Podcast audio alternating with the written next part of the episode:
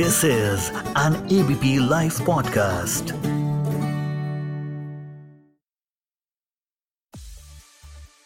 क्या जाट वोटों की नाराज़गी बीजेपी को भारी पड़ सकती है नमस्कार, मैं हूँ आपका दोस्त विजय विद्रोही और आप सुन रहे हैं एबीपी लाइव पॉडकास्ट तो आज न्यूज़ इन डेप्थ में हम इसी बात की चर्चा करेंगे कि क्या पश्चिमी उत्तर प्रदेश, पंजाब, हरियाणा, दिल्ली और राजस्थान के जाट वोटों की नाराज़गी बीजेपी पर भारी पड़ सकती है।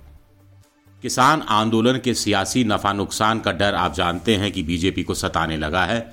इसका सबसे बड़ा उदाहरण पंजाब है, जहाँ पर म्यूनसिपल कॉरपोरेशन के चुनाव हुए, जिसमें बीजेपी की करारी हार हुई। कांग्रेस की एक तरफा जीत हुई। यूपी में अब जिला पंचायतों के चुनाव होने हैं। तीस अप्रैल से ये पहले चुनाव पूरे हो जाने हैं। पश्चिमी यूपी में जिला पंचायतों की संख्या 26 है। इनमें से बीजेपी ने पिछली बार 25 पर कब्जा किया था। इन 26 में से 18 जिला पंचायतों में जाटों का खासा असर है। राजस्थान में चार विधानसभा सीटों पर उपचुनाव होना है। कांग्रेस किसानों के तीन कानूनों को मुख्य मुद्दा बना रही है। उन्हें वापस लेने की मांग को बड़ा मुद्दा बना रही है। अगले साल यूपी में विधानसभा चुनाव होने हैं। बीजेपी को लगने लगा है कि किसान आंदोलन लंबा खिंचने वाला है। और जितना लंबा खिंचेगा, उतना ही ज़्यादा नुकसान बीजेपी को हो सकता है। हाल ही में बीजेपी के राष्ट्रीय स्तर के नेताओं की बैठक दिल्ली में हुई। आमतौर पर ऐसी बैठकों में प्रधानमंत्री नहीं जाते हैं, लेकिन इस बार वो भी मौजूद थे। वहाँ जानकारों के अनुसार किसान आंदोलन का तोड़ निकाले जाने पर गंभीर चर्चा हुई। जाट बहुल इलाकों में जाट नेताओं के जाने पर ही परेशानी आ रही है। बीजेपी के जाट नेता ये बात भी बैठक में कहने की कोशिश जाट नेताओं ने की। तो कुल मिलाकर बीजेपी इस सब का तोड़ निकालने के लिए जुट गई है। अब आंकड़े देखते हैं। राजस्थान की विधानसभा के 200 विधायकों में से 35 से 40 जाट विधायक आमतौर पर चुने जाते हैं। इसी तरह राजस्थान में लोकसभा की 25 सीटें हैं, जिसमें से 7 से 8 पर जाट वोटों का असर है। पश्चिमी यूपी की 18 लोकसभा सीटों पर जाटों का दखल है। यहाँ कहा जाता है कि 100 से ज़्यादा विधानसभा सीटों पर जाट वोटों का असर है। हरियाणा की 90 विधानसभा सीटों में से 40 जाट वोटरों के प्रभाव में आती हैं। लोकसभा की सभी 10 सीटों पर जाट अपना दमखम दिखाते रहे हैं। दिल्ली की 70 विधानसभा सीटों में से 10 सीटें जाट सीटें कहलाती हैं। कम से कम दो लोकसभा सीटों पर भी जाट अपना दमखम दिखाते रहे हैं। तो कुल मिलाकर पश्चिमी यूपी, राजस्थान, हरियाणा दिल्ली को अखबारी भाषा में जाटलैंड कहा जाता है। पंजाब में भी जट सिख बहुत बड़ी संख्या में, लेकिन अभी हम इसको छोड़ रहे हैं, हम दिल्ली से सटे हुए राज्यों को ले रहे हैं। इस जाटलैंड या जाट पट्टी में 40 लोकसभा सीटें ऐसी हैं, जहाँ जाट वोटरों के बगैर सीट निकालना मुश्किल है। 2019 में जो लोकसभा चुनाव हुए थे तो इन 40 सीटों में से बीजेपी ने 30 से ज़्यादा सीटें जीती थी। ऐसे में किसान आंदोलन के चलते बीजेपी को जाट वोट खोने का डर सताने लगा है। अब दिलचस्प तथ्य यह है कि 20 साल पहले जाट कांग्रेस के समर्थक माने जाते थे, या फिर हरियाणा में बंसीलाल देवीलाल के और पश्चिमी यूपी में चौधरी चरण सिंह के। बाद में उनके बेटे छोटे चौधरी अजीत सिंह को वोट देते रहे किसान। या जाट। लेकिन 1999 के लोकसभा चुनाव में बीजेपी ने पासा पलट दिया था। तब तत्कालीन प्रधानमंत्री अटल बिहारी वाजपेयी ने जाटों को ओबीसी यानी अन्य पिछड़ी जाति में शामिल करने की बड़ी घोषणा की थी। तब राजस्थान के सीकर में अटल बिहारी वाजपेयी ने यह घोषणा की थी। उस समय राजस्थान में जाट ओबीसी में शामिल होने के लिए आंदोलन कर रहे थे। वाजपेयी ने जाटों को केंद्र की ओबीसी सूची में डाला तो धीरे धीरे राजस्थान, यूपी और दिल्ली में भी राज्य सरकारों ने इसका अनुसरण करते हुए राज्यों की सूची में शामिल कर लिया। यहाँ हरियाणा के जाट ओबीसी में शामिल नहीं किए गए थे, तब जाटों ने खुद कहा था कि वो ओबीसी में शामिल नहीं होना चाहते। लेकिन बाद में आप जानते हैं, जब खट्टर की सरकार बनी तो जाटों ने खुद को ओबीसी में शामिल होने के लिए बड़ा आंदोलन किया था। दो दर्जन से ज़्यादा जाट मारे भी गए थे। खैर, ये अलग प्रसंग है। तो वो दिन था कि जब जाट बीजेपी के मुरीद हो गए। जाटों ने कांग्रेस का साथ छोड़ दिया और कमल पर बटन दबाना शुरू कर दिया। अब लंबा खिंच रहा किसान आंदोलन, बीजेपी नेताओं के माथे पर चिंता की लकीरें खींच रहा है। बीजेपी को सबसे ज़्यादा चिंता यूपी की है, जहाँ अगले साल विधानसभा चुनाव होने हैं। उससे पहले पंचायत चुनाव होने हैं। गाजीपुर बॉर्डर पर बैठे किसानों में से करीब करीब सभी पश्चिमी यूपी के हैं। इस जाट वोट बैंक को लुभाने के लिए राकेश टिकेत, अजीत सिंह, उनके बेटे जयंत चौधरी और यहाँ तक कि प्रियंका गांधी भी सक्रिय हो गई है। कोई खाप पंचायत कर रहा है तो कोई किसान सम्मेलन। इन खाप पंचायतों और किसान सम्मेलनों में उमड़ रही भीड़ बीजेपी को चिंता में डाल रही है। पश्चिमी यूपी की चवालीस विधानसभा सीटें तो शुद्ध रूप से जाट सीटें कहलाती हैं। इन चवालीस सीटों में से बीजेपी ने पिछले विधानसभा चुनाव में सैंतीस सीटें जीती थी। इसी तरह लोकसभा की नौ जाट सीटों में से सात पर कब्जा किया था। कुल मिलाकर बीजेपी को 75 से लेकर 90 फ़ीसद तक जाटों ने वोट दिया था।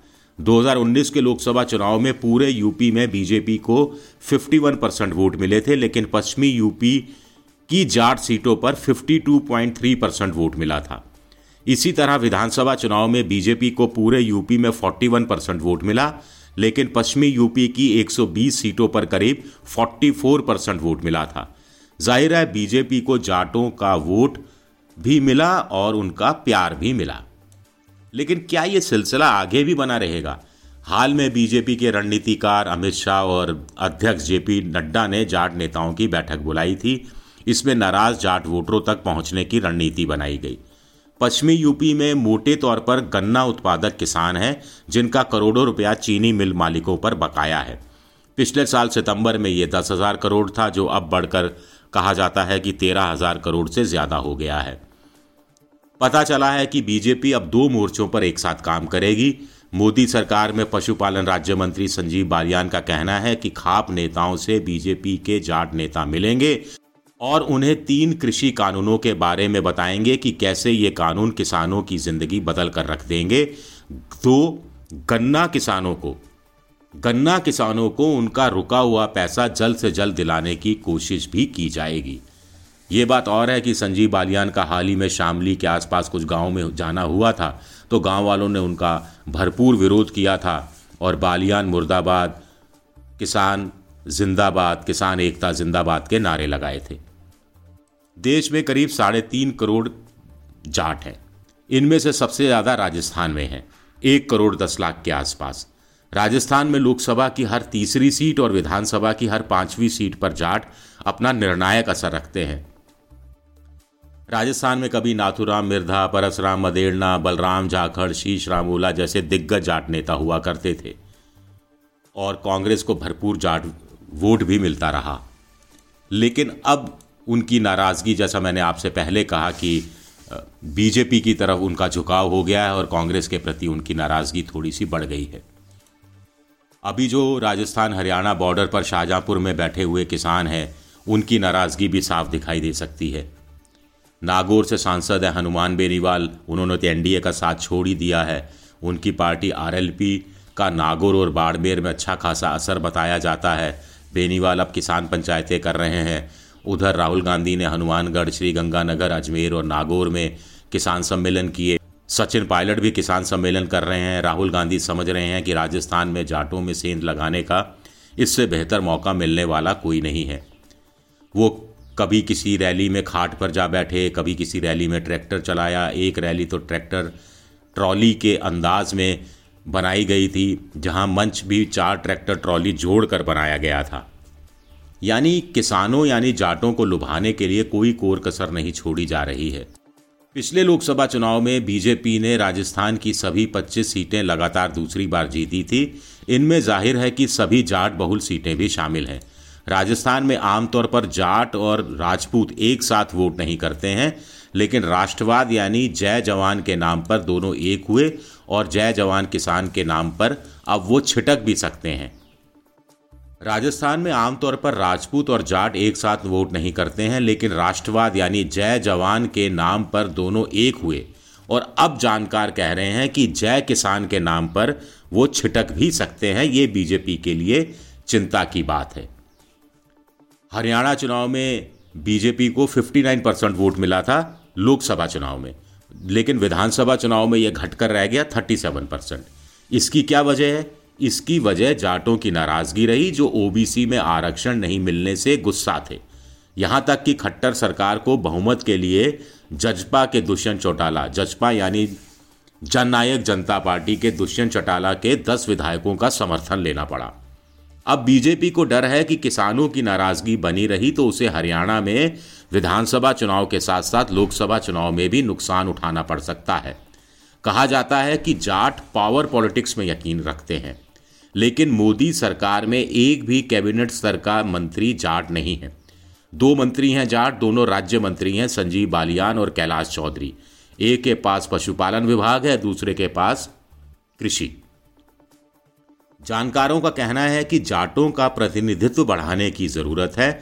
जानकार ये भी कहते हैं कि अगले चुनाव में भी ज़रूरी नहीं है कि राजस्थान और हरियाणा में राष्ट्रवाद के नाम पर जाटों को एक किया जा सके। इसी तरह पश्चिमी यूपी में मुजफ्फरनगर दंगों के नाम पर जाट बनाम मुस्लिम का ध्रुवीकरण भी संभव नहीं है। ऐसे में किसान आंदोलन लंबा जितना खिंचेगा, उतना ही चुनावी नुकसान होने की आशंका भी बनी रहेगी। ज़रूरत है कोई बीच का रास्ता निकालने की। कुल मिलाकर जाट राजनीतिक, आर्थिक और सामाजिक रूप से प्रभावशाली रहे हैं, लेकिन पिछले दस सालों में उनका रसूख कम हुआ है। ऐसे में जाट किसान आंदोलन की सफलता में अपने रसूख की वापसी देख रहे हैं। ये बड़ी बात है। ज़ाहिर है कि इसकी राह में जो भी आएगा, उसके खिलाफ जाटों को जाना ही होगा। बीजेपी भी इसे समझ रही है, इसीलिए गंभीरता से भी ले रही है। तो न्यूज़ इन डेप्थ में इस बार इतना ही। अगले हफ़्ते फिर मिलेंगे किसी नए विषय के साथ। तब तक आप अपने दोस्त विजय विद्रोही को इजाज़त दीजिए और सुनते रहिए ABP live podcast